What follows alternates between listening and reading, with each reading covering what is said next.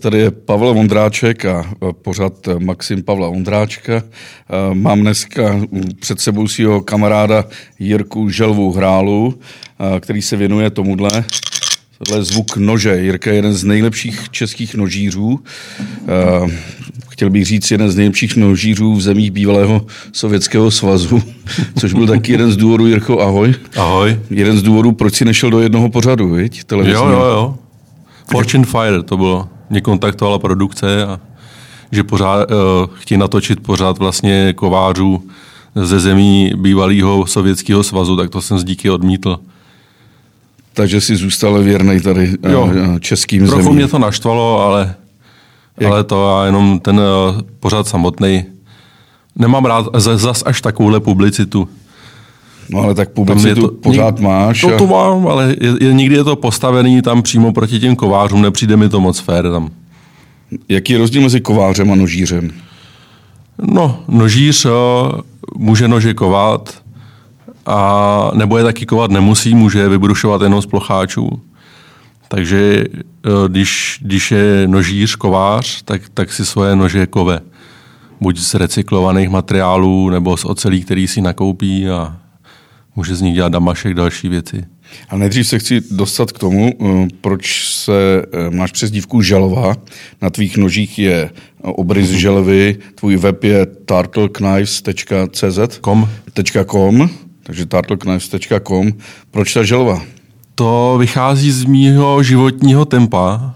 To jsem, tuhle tu přezdívku mi dal táta už ve školce, protože zatímco všechny děti už byly venku, tak já jsem se teprve obouval. Jako. Takže já mám Měl jsem na všechno vždycky dost času, takže proto tahle ta přezdívka.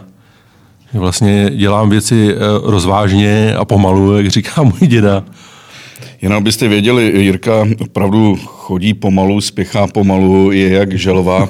A vždycky jsem říkal, tenhle ten chlap bude mít dobrý krevní tlak, ale Jirka je dneska rekordman středočeského kraje ve, ve vysokém tlaku. Myslím, že si měl 220 na nějakých... No, nějak tak to bylo 225 na 115. A to špatný, po... špatný snídaně. Hodně, Ko... hodně vajíček a hodně slaniny a a tak, takže životní styl, dalo by se říct. Ale to je kovářská snídaně, ne? No, to je kovářská snídaně, taky kovářský tlak, asi pravděpodobně provozní, ale takže musel, teď... musel jsem to snížit trochu dolů, nebylo to moc dobrý. Co teď jíš? Teďkon víc zeleniny, hodně, hlavně hodně, hodně zeleniny a málo masa teďkon. Teďkon musím chvilku být hodnej než zase začnu, začnu... A máš vůbec sílu zvednout to kladivo? No, teď to není nic moc, jako maso je znát, jako když chybí výdelníčku a to, tyhle ty věci, bílkoviny a proteiny chybějí, takže hodně jogurtů a takovéhle věcí to musí nahradit. Pamatuju si ze školy takovou tabulku, kde bylo, která zaměstnání mají nejvíce kalorií spálí za den. Byl třeba učitel a vedle toho byl třeba kovář, ten byl vždycky nejvíc nahoře. Jo. Vedle dřevorubce. Jo, je to, je to znát třeba koncem týdne, už fakt vím, že je konec týdne. Jako ve čtvrtek už to cítím na sobě, že, že den potom už rád skončím a, a odpočinu si aspoň přes ten víkend. Je to fyzicky, je to náročný. Já ještě to mám lepší oproti normálním kovářům, který třeba dělají brány a ploty, protože tam, tam je to o tom, o obracení tun železa denně v podstatě když se dělá třeba brána, tak to, musí se to rovnat, takže ty díly prostě každý den člověk otočí v ruce třeba 200krát, 300krát a to se nasčítá. Dneska je pátek 13. Paráda. Měl jsi někdy smolný den? Pátek 13. Já myslím, že akorát pan Molej měl s tím nějaký problém, ale já jsem si, nikdy jsem pátek 13. jsem nikdy žádnou smůlu neměl, takže... A ty jizvy, co máš eh, na obličeji a na rukou? Ty jsou, ty jsou od vohně, anebo taky od životního stylu. Jasně. Děčtí hrdinové, já si pamatuju, jako dítě jsem obdivoval jsem vyrůstal na Sítnovi, na Jackovi Longnovi a chtěl jsem mít ty nože a, a tak jsem se dostal vlastně k nožům, pořád s sebou taháme nějaký nůž. Jak je to dneska? Mají lidi nože nebo mají mobily v kapse? No, jak do, já nevím, ta mladší generace asi spíš ne. Ta starší, tak já se pohybuju v nějaký sociální bublině, kde všichni nosí no, nože. Někdy i víc najednou. Znám jedince, který, když si otevřou batoh a vyberou si kapsy, tak jsou schopní na stůl poskládat třeba 20 nebo 30 kousků, protože nikdy nevědí, co se může stát. Že jo? Ale tak je to svým způsobem, je to takový mužský fetiš. jako dalo by se říct, hm, nevím, myslím si, že to je pořád stejný. U nás není žádný legislativní omezení, což je dobře na nošení nožů, zatím tady vládne zdravý rozum, takže to docela funguje. To znamená, Základ... že někde nevládne zdravý rozum? No, tak eh, od nás na západ je to takový podivný v tomhle tom směru.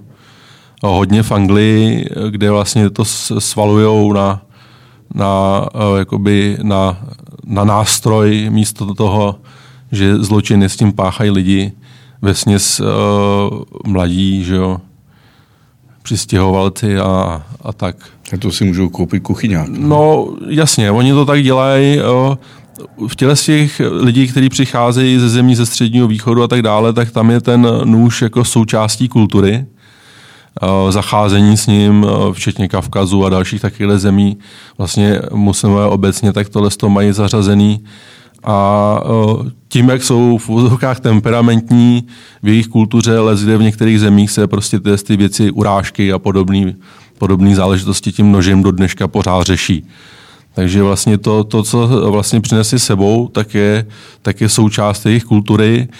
Bohužel ve střetu s naší, jakoby, o, tak tam dochází, dochází k těmhle problémům, o, frustrace, nárost zločinnosti a tak dále u těle z těch lidí. Takže to jsou kořeny eh, zákazů dlouhých nožů třeba v Německu. No, eh, tam v, i vlastně Anglii. i zavíracích, tam se nesmí nosit nože, které se dají otevřít jednou rukou, to znamená palcem třeba, což je většina soudobých zavíracích nožů dnešní produkce, tak se dají otevřít jednou rukou.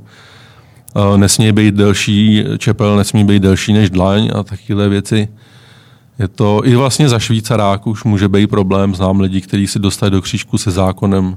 A to mě třeba v kufru od auta, kde ukazoval lékárničku a, a takže ti můžou zabavit nůž. Můžou, můžou i vyhostit. Můžou i vyhostit z Anglie za švýcarský nůž. Člověk může odfrčet. Po... A mělo to dopad na kulturu nožířů v Anglii? Určitě, určitě. Jim zablokovali možnost prodávat nože po internetu v podstatě došlo k velkému omezení, co se týče prodeje. Prakticky ze dne na den vymizely, vymizely jakýkoliv webový fóra o, o nožích, jakoby britský, to byl British Blades třeba, tak to skončilo v podstatě ze dne na den.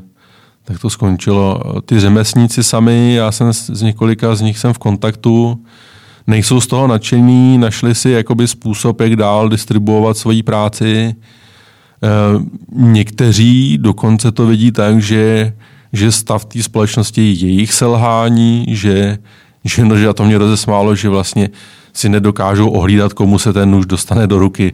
Až takhle absurdní to je. Takže oni na sebe nasypali vinu za některé teroristické útoky. No?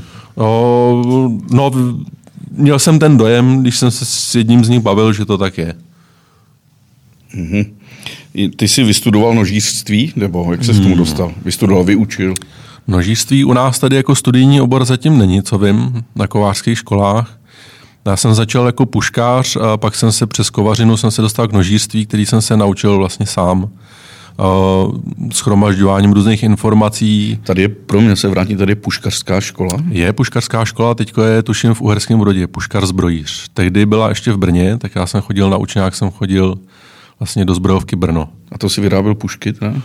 Ano, tam jsem začal vlastně, první byla první zbraň, kterou jsme dodělali, protože uh, to byl prvák, až druhák, tak tam byla flobertka, což je malorážová terčová zbraň.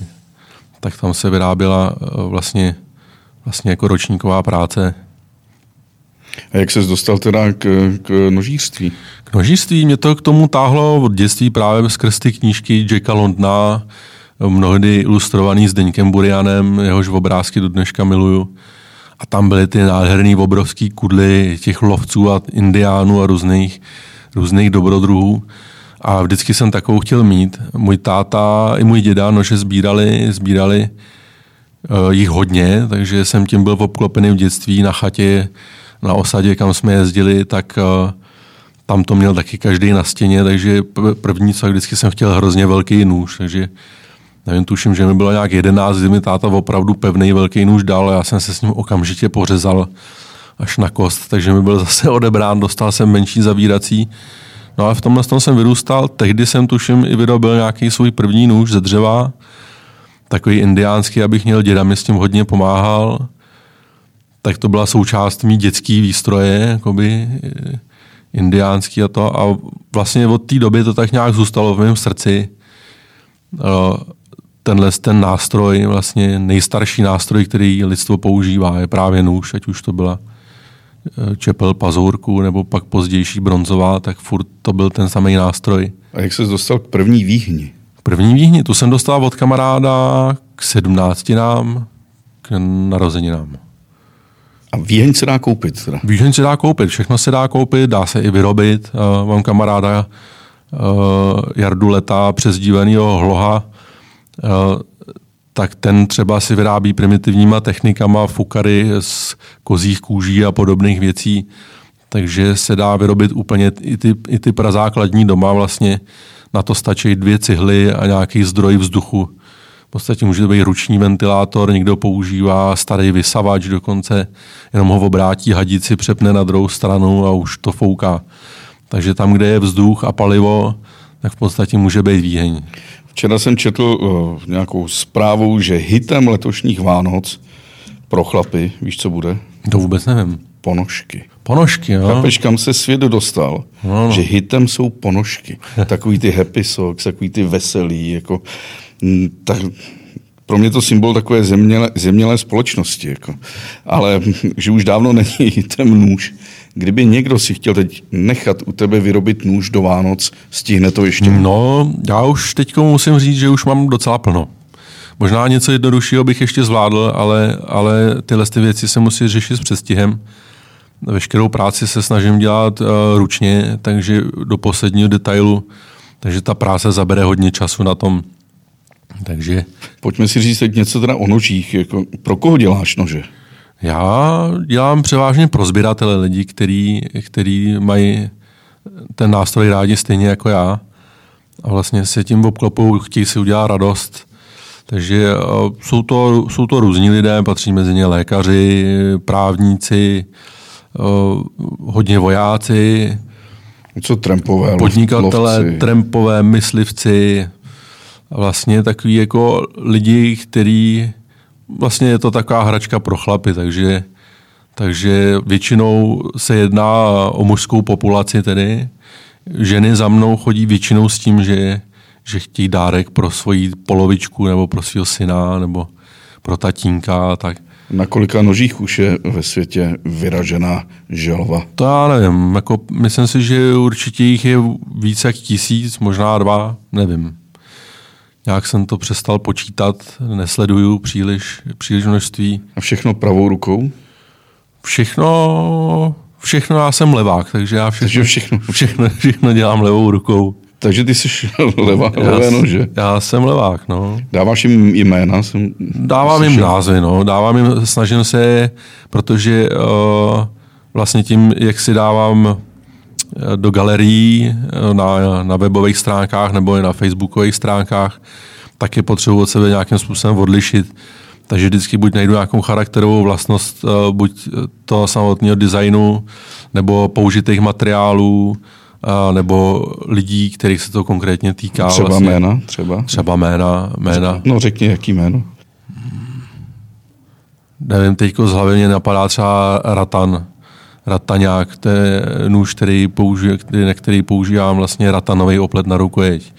No, tomu akorát nakonec hodím číslo, těch už jsem taky vyrobil několik. Ale já jsem myslel jako příběh k nějakému noži. Jako příběh Jsi mi nějakému říkal, noži. že máš, myslím, krvák nebo... Ano, žíznivej, žíznivej. Ten jsem dělal kdysi pro jednoho, myslím si, že to byl bývalý velitel výsadkových eh, sil z 601. výsadkového praporu. Tuším, že jsou ve Šviškov. Teď nevím, A proč je žíznivý? No, protože mm, eh, když jsem ho, když jsem ho brousil, měl jsem, dostal jsem na ní hrozně málo času na vyrobení, dali ho vojáci, ho dali svým odstupujícímu veliteli. Ze začátku to údajně měly být dva měsíce, nakonec se z toho vyklubalo 14 dní a za další dva dny už to byly jenom dva dny k dodělání, takže jsem musel hodně spěchat. Ještě si vymysleli vlnitou čepel, broušenou z obou stran, takže tam už nebylo moc času na leštění, takže jsem musel pracovat, což nerad dělám, osazovat rukají vlastně už nabroušeným nožem, navostřeným. A ten jsem leštil během toho a tím, jak jsem spěchal, tak uh, jsem se několikrát pořezal, pomáhal mi i s tím kamarád, ten si pořezal oba dva palce, takže eh, když, když, když pak si pro to dotyčný přijel ten voják za ty dva dny, tak já jsem byl pokrytý prachem eh, z ořechového dřeva, takže jsem byl, ještě jak jsem byl spolcen, jak jsem byl obarvený celý do černa, s krvavýma flekama na obličení, protože jsem musel pracovat i s těma pořezanýma prackama. No vypadalo to velice zajímavě. On mě nemohl ze začátku vůbec poznat. Říkal, to jsi ty? A říkám, jo, to jsem já. Kudla je hotová. Velitel byl spokojen, oni taky. No, já jsem musel si dát nějakou chvíli pauzu, abych stačil srůst. Takže šel po krvi ten. Ten šel po krvi, no. Ten byl žízněj. Nevím, jak teďko, no, nejspíš trůní někde, někde v poličce, ale... Takže pracháč. Jo. No, prach, prach na něj upadá. Z čeho vznikají čepele? Z čeho čepele, se dají dělat? Čepele se dělají většinou z nástrojových ocelí, z ocelí, které jsou kalitelné, tak aby udrželi nějakou tvrdost uh, a odolnost ostří, houževnatost. Samozřejmě dají se dělat i bronzový, i, i dneska je hodně populární, lidi se pustili zase do štípání pazorku, takže znám lidi, kteří se tím zabývají dost uh, dobrým způsobem, je vidět růst jejich práce a tak dále. Furt to někam posouvají, takže i až do té primitivní techniky se dá vrátit. Já Ale používám, když u těch kovových nožů. U těch tak... kovových já používám rád třeba recyklované materiály, to znamená součástí různých aut nebo letadel. Používám ložiska z rotorů, helikoptér, pružiny z různých, z různých dobrých bouráků, jako třeba Chevrolet Camaro, Ford Model T, ze stíhaček mám od kamaráda nalezený, nalezený ložisko z Messerschmittu 262 sestřelený při slovenském národním povstání. Tak z toho se dají taky použít. Eh, rád zakomponovávám i měkčí ocely, které kalit nejdou. Mám třeba svorníky z chrámu svatého Víta, různý, různý jako výjimečný, výjimečný materiály, které jdou zakomponovat. Eh, I třeba na rukojeti, tak dřevo podstatě nalezený uh, na, na dně jezera 9000 let starý bahenní dub. A k tomu se ještě dostaneme, jo. ale um, Toyota má dobrý, má jo, dobrý Toyota, pružiny. Toyota, Toyota má Toyota Hilux, tak ta má, ta má dobrý, dobrý renomé po světě, právě třeba v Indii a uh, tam se z toho hodně vyrábí, to auto je rozšířený do hor, že Toyota vyrábí uh, autáky do terénu a já ho rád používám, mají to, mají dobře do, dobrou pružinovku v podstatě. Teď eh, řekni pro ty eh, v podstatě nožnířské panice, jako jsem třeba já, a co je prášková ocel? Prášková ocel je moderní technologie. Ta v podstatě umožňuje, je to vlastně způsob stužení, dejme tomu, když by si představil ocel jako, jako hrad z písku, tak eh, můžeš mít hrad ze štěrku, moc nejde. Takže čím je písek jemnější, tím, tím líp drží pohromadě jo, že ta hmm. struktura prostě je odolnější. Takže to samé je s tou ocelí. Ta vnitřní struktura je velice jemná, zpracována práškou metalurgií, kde je vlastně střikována pod tlakem v podstatě do, do ingotu, který se pak dál zpracuje. Umožňuje to dělat vlastně slitiny, které dřív nebyly možné, které měly jakoby hodně vysoké legury vevnitř ať uhlíku nebo dalších jiných materiálů, jako je chrom nebo nikl a další. Někde jsem četl, že eh, Rakušané tady koupili zbytek Poldy Kladno. Ano, naš... no to vlastně, když Poldovka skončila, my jsme byli svýho času, eh, tuším, že první nerezová ocel se vyrobila v Poldy Kladno roku 1909, nevím, nějak tak to bylo.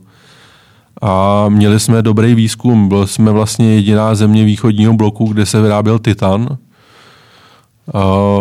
Ten se tuším ve svý, svýho času vyráběl akorát uh, někde za Moskvou v Sovětském svazu, v Japonsku, ve Spojených státech a v Československu.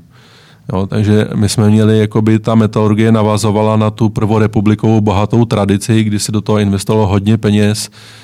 Byli tady lidi hodně zdatní, metalurgové, hmm. inženýři, kteří vlastně vymýšleli no, nový, nové a nové materiály pro nové použití. Takže tradice té byla výborná. Eh, ve finále eh, pak eh, jsem slyšel vlastně historii toho, jak Poldovka skončila vlastně v insolvenci a pak si ji rozebrali. tak Rakušané si odvezli, odvezli vlastně veškeré záznamy, které tam byly, veškerý výzkum, vývoj ocelí, tak jim to bych řekl, že hodně třeba firmu Boller dneska posunulo ku předu právě tohle z toho, protože tyhle ty informace jsme dokázali zatajit i před nacistickým Německem. Když nás obsadili Němci v roce 1938, tak uh, Poldováci zakopali vlastně celý archiv tak, aby se k němu Němci nedostali, aby pro ně válka nebyla snadná. Hmm. A tam ta prášková ocel se teda dělala v, v Poldy. A ta jiná ocel? Teda? Ta, ta se v Poldy nedělala, tam se, tam se s tím začalo experimentovat, ale souběžně, souběžně uh, Mám dojem, že tenhle poprvé to bylo uvedený v provoz ve Spojených státech amerických. My jsme na tom samozřejmě pracovali taky. Myslím si, že jsme zase byli jedni z prvních, kdo použili třeba způsob podmražování, což je tepelné zpracování. To bylo taky za minulého režimu, kdy vlastně jde o stužení. V určitý teplotě se ta věc strčí do, do dusíku v podstatě se podchladí, takže ta struktura se zase víc zjemní, víc zhoustne. Ocel pak je o tě rozdornější, trvanlivější. E, jako dítě jsem mm, viděl seriál od Jakubiska Tisícročná včela a tam je taková scéna, kdy přiletí meteority, ten kovář najde ten kus toho meteoritu a vykove z něho srdce. Hmm. Dá se z meteoritu udělat nůž? Určitě. Nebo dělají se? Určitě. Už Tutanchamon měl nůž. Vlastně to byl první ocelový nůž nalezený nejstarší, jako v perfektním stavu. Tak patřil uh, Tutanchamonovi, faraonovi. Tak ten je údajně dělaný z meteorického železa.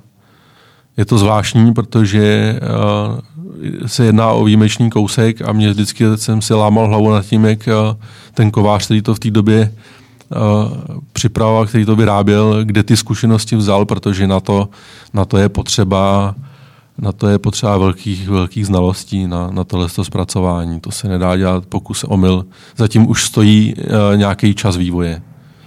Uh, říkám to dobře, Besemerův kon, konventomat, ne, jak se jmenuje, ten, ten stroj, který uh, dokázal vyrobit ocel, ty jsi mi to, myslím, jednou vyprávěl. Možná jo, ale já jsem to od té doby zapomněl. Uh, já Možná to... jsem se to v té v době jsem se v tom, uh, jsem se v tom hrabal, takže to občas některé věci uvíznou v hlavě, některé ne.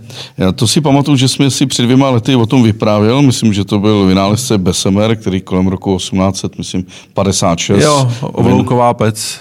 Přesně. Jasně. A upozorňoval mě, že železo do té doby, to starší, že když se najde, tak v podstatě bylo pouze mechanicky no, vytvářeno. Bylo takzvaným pudlováním se vlastně, vlastně o, ty ingoty, ingoty se, se tavily v, na, v pecích na tuhá paliva. V podstatě takže vlastně se jednalo o kelímkovou ocel, se, takhle se jí říkalo.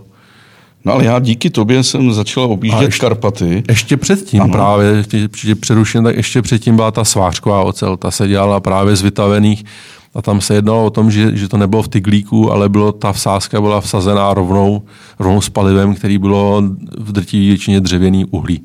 No ale k tomu se chci dostat. Už jsem to našel, Besemerův konventor, 1856, eh, ale díky tobě jsem začal jezdit po východní Evropě a po Karpatech a sbírat starý železo, staré podkovy a staré, staré skoby, staré rašple nebo, nebo sekery. Protože jsi mi říkal, že je to to svářkové železo a když se to potom upraví, tak na tom noži můžou být vidět ty struktury. Některý z nich určitě jo, to, to je právě to starší vyráběný tou metodou, kdy je, kdy je ten, ten materiál té ocely daný eh, vlastně ve vsázce zároveň s tím palivem, s tím dřevěným uhlím. Ale dost často kováři dřív šetřili materiálem, takže se věci se svařovaly dohromady, nikdy se nic nevyhodilo, takže všechny kousky, které si odseknul z něčeho, co někde přebývalo, co tam nemělo být, tak se schovával, pak to dal třeba do trubky, svařil to dál a udělal z toho třeba motičku nebo podkovu nebo něco. Takže ten, v, těch, v těchto těch recyklovaných starých věcech, tak tam je ta struktura krásně vidět. Dost často je to přeložený tolikrát, že to připomíná i to svářkovou ocel, tu, tu původnější, tu starší, která se vlastně dělá ještě ve středověku. Takže to, když člověk uh, našel uh, podkovu a říkalo se, budeš mít štěstí, tak je vlastně naopak, tedy ta podkova bylo to štěstí, protože no. tu on mohl nějak zhodnotit, mohl ji odníst ke kováři. No, v dávných dobách tomu, tomu tak bylo. Takže z toho mohl mít nůž a hřebíky a tak.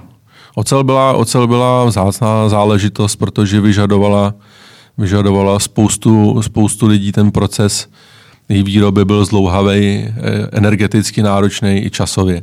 A jestli to teda dobře chápu, když najdu podkovu a bude vyrobená ještě před tím, eh, tím konventorem, který to železo dokázal rozstavit do tekutého stavu, tak eh, můžu mít podkovu, tedy nějaký materiál železný, v němž jsou železa starý třeba 100, 200, 300, 400 let. Ano. A když se z toho pak udělá nůž, tak je to teda velký nůž s příběhem, ano, který je, může je to být tak.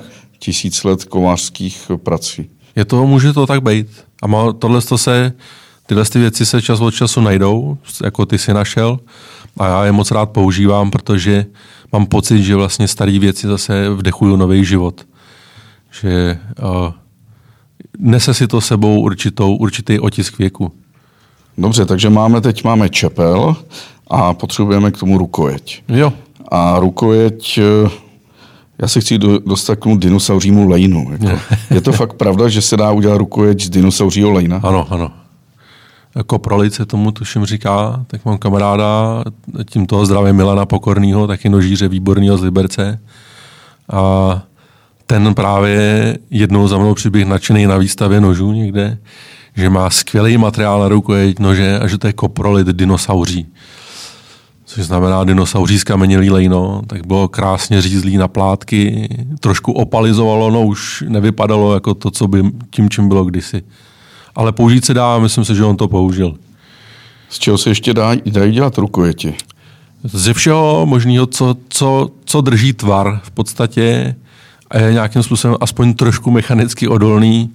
Dneska se dají použít i třeba na schylý dřevo, který má třeba výjimečnou strukturu i zbarvení, ale je měkký nebo schylý, tak se dají použít třeba pryskyřice na stabilizaci, se to tím napustí a ten materiál pak stvrdne, takže se dá použít na rukojeť kůže, kosti, eh, mamutíkly, mrožíkly, fosilní, fosilní záležitosti, cokoliv prakticky. Mám i kamaráda Filipa Hejkala, který použil na jeden nůž ze srandy kus petržele, která stvrdla a na tom noži do dneška možná funguje. Co penisová kost z mrože? Ano, osik, osik taky, taky mám, taky jsem dělal už. Ta je oblíbená u eskimáků. Ta věří, věří, že v tom to přenáší sílu na muže. Tu mužskou sílu správnou. A pivovarský sud? Pivovarský sud taky výborná záležitost. Dostal jsem od kamaráda vlastně kousky dubových planěk ze sudu, nebo té obšívky. Uh, když se to brousí, je z toho cítit chmel. Krásně to voní. Vlastně po tom pivě, jak je tam ten pivní kámen, ten sud byl s ním obložený zevnitř, jak se ten soudek dlouho používal, hezky to voní. Má to kus historie, zvenku je to pěkně odlučený. Dělal jsem z něj rukojeť na nůž pro pana ředitele Unitětického pivovaru narozeninám. Měl z něj velkou radost. Takže vlastně nůž může fungovat i jako rodinná historie. Když ano, někdo ano. najde sekeru po svým dědečkovi, pradědečkovi. Dá se přidělat. Když měl někdo rád whisky, tak si se žene třeba kus dřeva z, ze, sudu. ze sudu od whisky. Ano, pak to má svůj, svůj vlastní příběh, je to dost osobitý. Co kus, tak to vlastně originál. Nese to nějakou informaci o majiteli. Jak o... takový nůž děláš? Zá, přijde na to. Jak je, záleží na tom, jak je, jak je složitý technický provedení. Někdy stačí dva dny, někdy tři dny, někdy víc, podle, podle náročnosti provedení. Takže je třeba několik měsíců. To někdy to... několik měsíců se to protáhne. Ono taky člověk musí dostat dobrý nápad, záleží, jestli ho tlačí termín nějakýho, nějakých narozenin nebo, nebo tam, kam ta zakázka jakoby směřuje. Samozřejmě mnohem lepší je volná ruka a dostatečný čas na to promyslet, co s tím člověk provede, aby mohl přijít nějaký dobrý nápad, který se pak otiskne v té práci. Kolik takový nůž stojí? No, to já nedokážu také říct, já dělám nože, dalo by se říct, že mám spodní hranici, mám kolem pěti tisíc, abych se tím ještě nějakým způsobem uživil a tu práci nedotoval. A hra, vy, vysoká hranice nebo ta, ta, ta krajní není zatím. Nejdražší nůž, jsem, co jsem dělal, tak tam byl asi kolem 80 tisíc. Jak tak to bylo. Teď, eh, když by pro někoho ty částky od 5 tisíc byly opravdu jako drahé, existuje nějaký průmyslový nůž, který by si i ty koupil a mohl bys ho mít kapse a používat? Určitě. Takovýhle nože mám, tak je v kapse je nosím. Jsou to, je to, jsou to třeba severský nože, ať pevný, nebo dneska už dělají i zavírací, tak uh, Švédi, Norové, tak ty dělají třeba firma Hele nebo Mora švédská, tak ty vyrábí, jako, to jsou kudly, poměr cena výkon, tam já se nikdy nedostanu. Skvělý materiál použitý na čepel, perfektně zpracovaný, s rozmyslem, eh, vlastně jsou to tradiční severský nože, takže jsou to designy ověřený stovkami let, možná tisíci lety, protože oni je vyrábí furt stejně. Je to praktická záležitost. A co uh, slavný Opinel? Opinel taky patří mezi, mezi, mezi tyhle ty kudly, taky ho mám rád. Stojí o 200 korun. Ano, ano, je to uh, poměrně cena výkon opravdu zase obrovský, protože ta čepel je kovaná z kvalitní ocely, je pořád zápustkovou metodou kovaná, takže co Opinel, tak to kovaná čepel, není to vybrušovaná. Je v podstatě je zhutněná kováním, zpracovaná, je to kvalitní nůž. A on, co český Mikov? Rybička? Český Mikov svýho času byli do, dobrý.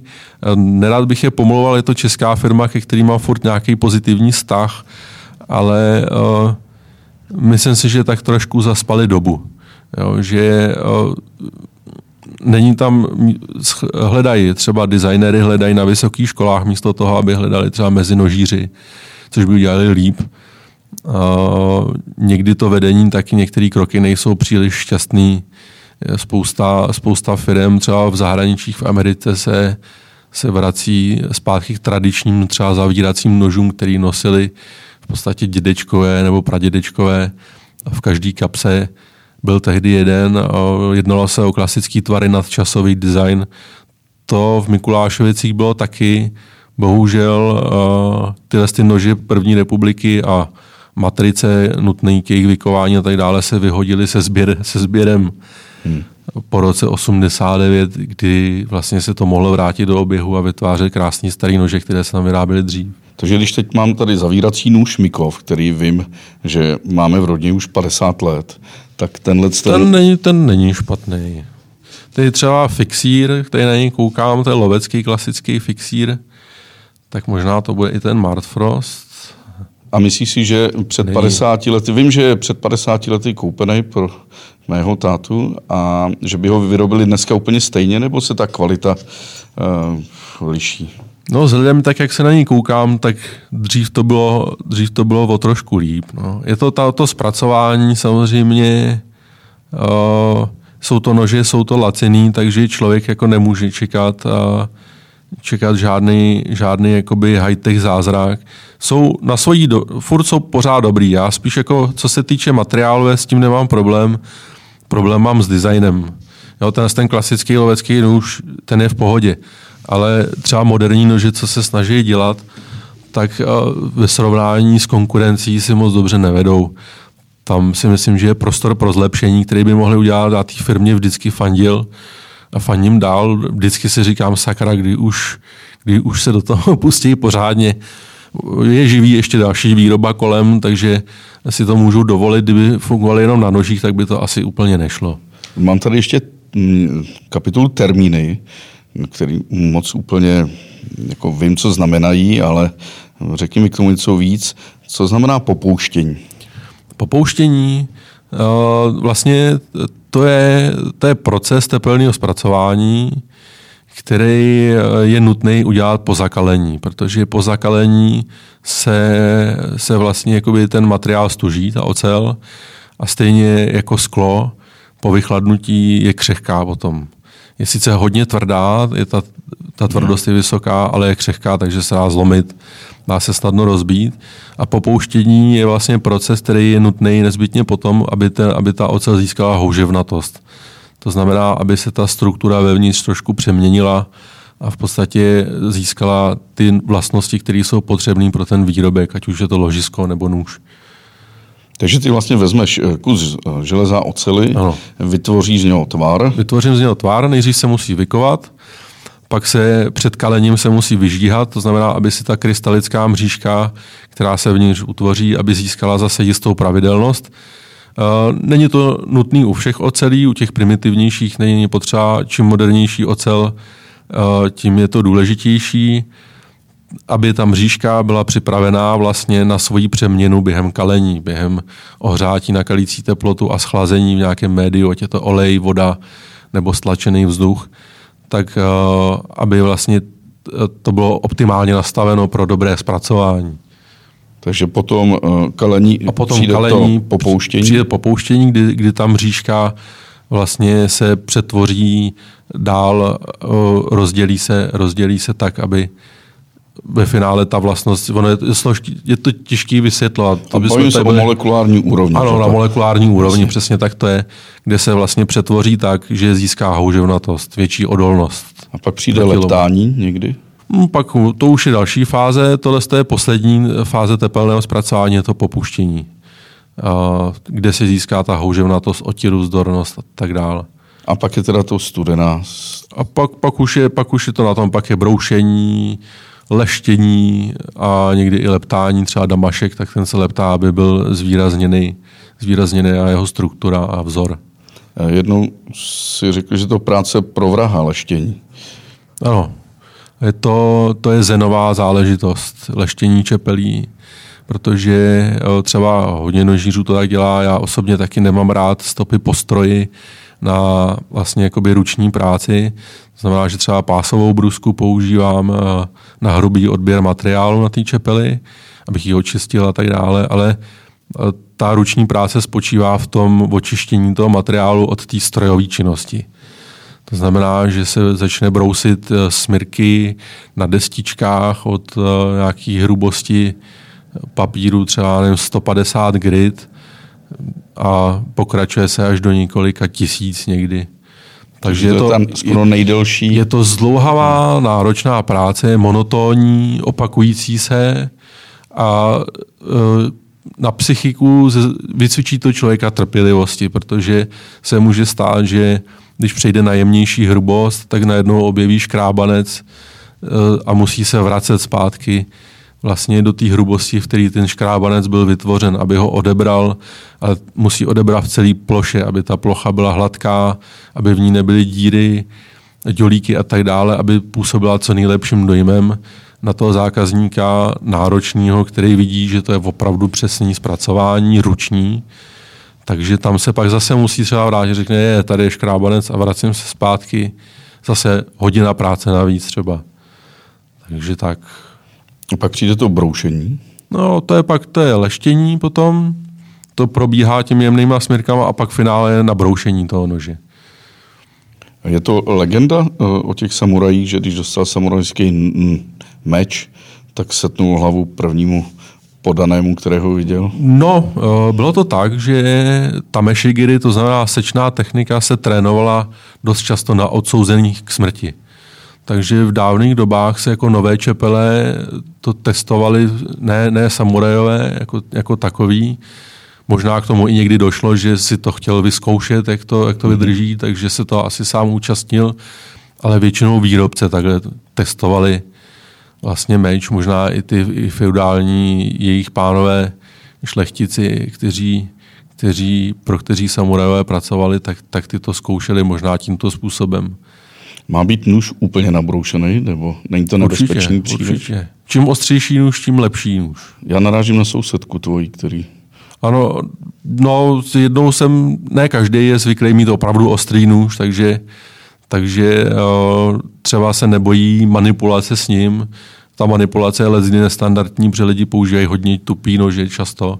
Třeba při utírání utěrkou a tak dále, tak ne, neváhají přes po ostří bohužel, když pak si třeba nechají nabrousit nůž u mě, tak pak se můžou pořezat, když nejsou dostatečně opatrní. No a poslední věc je šití pochvy, nebo pochva, ne? Nůž by měl být někde v něčem uchováván. Určitě. To se dá vyrobit no, taky z mnoha materiálů, může být, v nejčastěji se používá kůže, ale i dřevo. Já rád používám surovou kůži, protože to je takový přírodní plast. To je vlastně nevyčiněná, jenom oškrábaná hovězí nebo jiná kůže. Sešívat se dá dratví nebo i nýtovat dohromady. Je to, je, to, je to vlastně druhá polovina té kudly, většinou, když je to pevný nůž tak je to druhá polovina nože a dá se na tom dobře, dobře řemeslnicky vyřádit stejně, stejně jako na, na čepeli nože a na rukojeti. Tak uh, to pouzdro nebo ta pochva, tak ta obnáší vlastně stejný, stejný pole působnosti, dalo by se říct. Kolik je v Česku nožířů takových, skutečně profesionální? Já si myslím, že teď určitě eh, více jak, více jak 30, možná 40 lidí, kteří se tím živějí ale nožířů, kteří to dělají jako hobby, tak těch bude určitě mnohem víc. Na poslední výstavě zimní v Praze bylo přihlášených 116 lidí, z toho určitě někteří byli zahraniční hosté, ale řekl bych, že nepřekročili více jak 10% vystavujících, takže ten zbytek hmm. určitě více jako kolem stovky tady bude. Určitě ne všichni na té výstavě byli.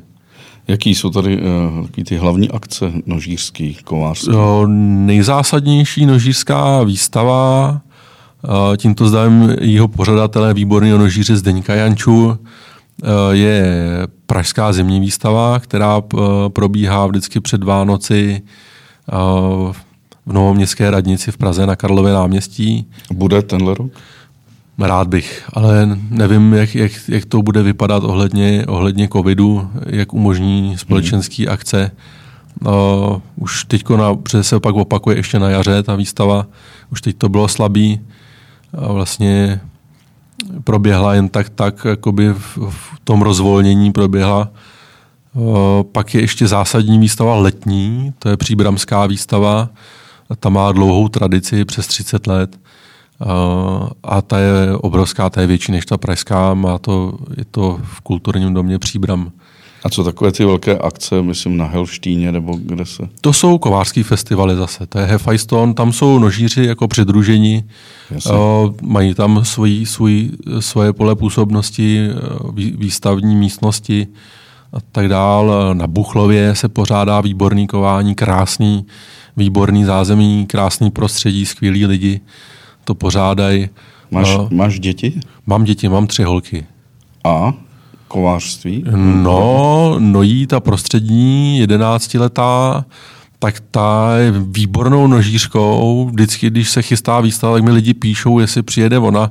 Nikdo se neptá na mě, jestli přijedu já. V 11 letech ano, si v 11... vlastní nože? Ano, ano. Já, se, já s tím teda vydatně pomáhám, protože je spousta prací. Třeba ten výbrus a tak nemůžu ji posadit posadit jakoby eh, k takovému stroji. Chceš říct, že ona bouchá? Ano, ano, tluče svými silami, svými silami dokáže zvládnout materiál.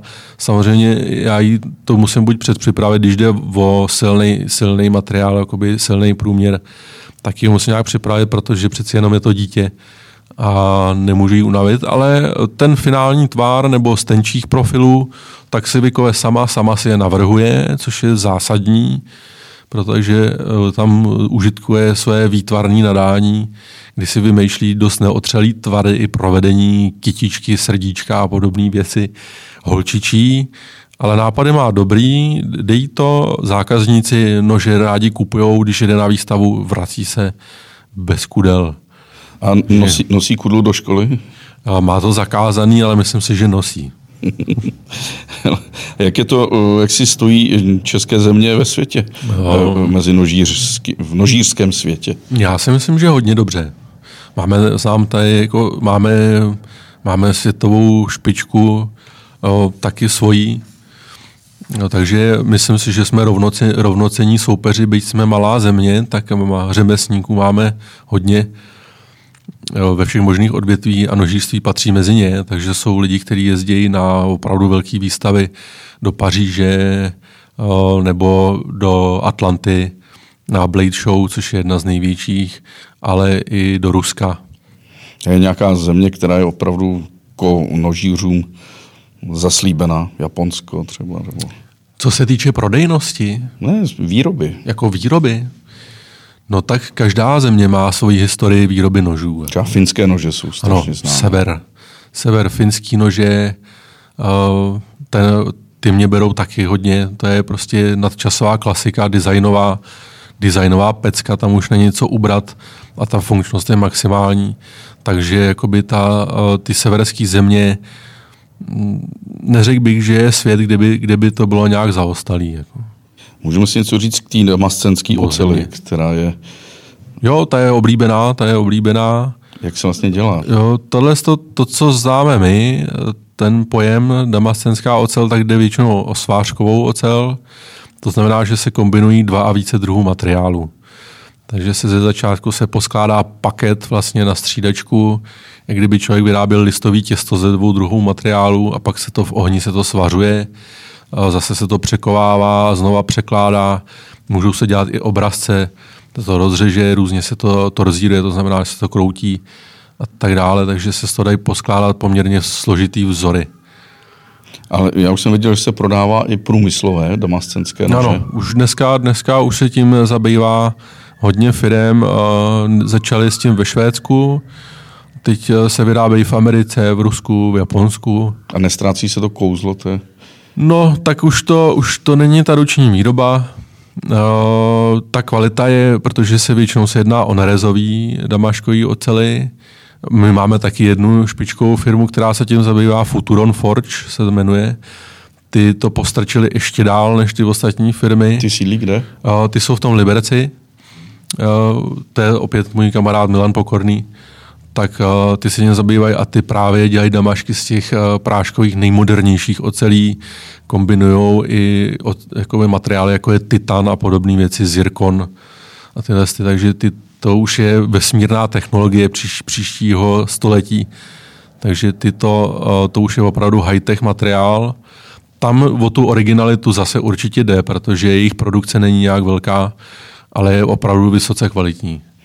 Jirko, děláš jenom nože nebo i tak nejenom noži člověk může být živ, takže dělám i drobnější kovařinu. To, na co, na co stačí můj ateliér v podstatě. Když dělám kovářské práce, tak si půjčím od kamaráda kovárnu. V podstatě většinou spolupracuju s jiným kovářem, ještě protože na, na kovářské práce, jako je třeba zábradlí nebo mříže, tak jsou potřeba dva lidi minimálně, někdy i víc. Já jsem nikdy nedělal takhle velkou věc, vždycky ve dvou lidech. A takže i takovéhle věci dělám. Jak vypadá stupní prsten od nožíře? Stejně jako od šperkaře, ale můžu udělat právě třeba z materiálu, který se ten člověk donese, tak můžu právě skombinovat i v tom damašku, vlastně se to dá nasvářet, poskládat se z materiálu z ocelí, který třeba nejsou kalitelný a tak dále, tak se dá upravit. Taky věnuju se výrobě šperků, teď zkouším vyřezávání ze dřeva z kosti, takže furt se snažím to někam posouvat. Eh, okradl tě někdy někdo? Je, může, je vůbec možné okrást kováře, nožíře? Hmm, no, já ani nevím, jako jestli mi někdo něco čmajznul z kapsy, to se mi zatím nikdy nestalo. A, a co se týče a, jakoby vyčúraných zákazníků, tak na ty já mám čuch, takže, takže nikdy, nikdy jsem to nedopustil. Já jsem totiž, to ti řeknu příběh, okradl kováře. To, já, to jsem o to slyšel, no to je já, zajímavá já, já, já to byla hezká story. Jdeme s kamarádem uh, v rumunských horách, uh, v rumunských horách, zabloudíme místo do vesnice eh, Krikau, jsem šel do vesnice Krajva. Necháme auto někde dole, pak jsme šli ještě asi pět kilometrů a byl tam takový velký sesun půdy asi před sto lety. Takže ta vesnice se vylidnila, je tam polorozbořený kostel, procházíme těmi starými domy a s kolegou Ivanem Brezinou a vidíme tam tady starou, tady starou mm, třeba nějakou krokev, tady byla eh, opuštěná sekera. A teď jsme nevěděli, jestli tam ještě někdo chodí nebo nechodí, protože ty lidi se přestěhovali do vesnice dolů a nahoře to měli třeba jako letní, letní stáje. A jsme vždycky nechali nějakou lej, nějaký bankovky. No a najednou jsem objevil kovárnu, starou kovárnu, která prostě byla úplně primitivní, zapadla prachem. No a tak byly tam krásné věci, tak jsme si je vzali No a pak jsme přijeli do Prahy a, a já jsem si říkal, co, proč tam ty věci byly? Staré hroty, vypadaly to jako by římský hroty, uh, starý podkovy téměř jako středověký. No nedalo mi to, tak jsem začal na internetu hledat a zjistil jsem, že v téhle vesnici žije živoucí legenda, památka, která byla dneska eh, před dvěma lety eh, zařazena do seznamu nemateriálního dědictví UNESCO. Chlap, který se jmenuje Emanuel Bezerica a který žije tam sám, téměř poustevník na samotě, několik měsíců nevidí člověka a který se živí tím, že ková jako staří dákové, staří římané, že vedle je uh, archeologické naleziště Apulon, které dobili římané na dácích. A zrovna ve chvíli, když jsme tam byli my, tak opustil tu svoji kovárnu, která je ta primitivní kovárna. Je to kovárna vytvořená jako Živá historie. Živá historie kolem roku, kolem roku 100 po Kristu. Eh, kde dokonce eh, vlastně imituje činnost těch starých kovářů a zrovna byl dva měsíce někde po Rumunsku na cestách, na festivalech, aby si na sebe jako vydělal. Tak jsem mu napsal, že jsem teda okradl kováře, protože jediný, co, co jsem zjistil, že má jako Facebook, když se někdo chce podívat, tak se podívá Emanuel Bezerita, Emanuel Bezerica, zvaný Komakiza, úžasný kovář, za kterým jezdí archeologové z celé Evropy, od Anglie, Německa, z, z Itálie a společně se snaží vlastně vytvářet, uh, dělají postup Původní postupy. Původní postupy. Mají tam dokonce i starou pec, kde se snaží... Natavení. Natavení. Aristotelová pícka. Přesně tak. No a když jsem k němu přišel, bylo to, to jeden z nejhezčích zážitků, když jsme to pak k němu znovu přijeli a sedíme v té kovárně a on tam takhle kove, tak se na mě podívá a říká, no, tak to seš ty ten zloděj, jo? tak pojď a začni tady kovat. Takže jsem tam hodinu koval, plival jsem krev, vypustil jsem téměř duši, pěkně si mě vychutnal, jako, a řekl, no ten hrot jeden, který si odtud odnesl, to je skutečně originál římský hrot, který jsme tady našli eh, pod pod tím opidem, pod tím Apulonem. Jako. A vykoval jsem si tenhle ten nůž. Chtěl, jsem, chtěl jsem nůž si vykovat, ale vypadá... Pěkný. Co mu říkáš? Pěkný, je to, je to uh, čistý na začátečníka, je to hezký a rovný. To vždycky, když ke mně někdo třeba přijde a, a chce se naučit dělat nože. Je to z péra staré dáčie. Do, je to dácký nůž. Je to dácký nůž. Je to dácký nůž. Je to na prvotinu, to je hodně přesný a pěkný. Byla to hodina, kdy jsem se snad v životě nejvíce sklidnil, kdy jsem si musel mechanicky ovládat přísun vzduchu a, a foukat. To. to na té činnosti mám rád, protože člověk vypne hlavu, přestane se trápit starostma, všedního světa a svého živobytí a musí se soustředit na tu práci. A vlastně to svým způsobem je to relax. Je to fyzicky namáhavý, ale na duši to působí jak balzám.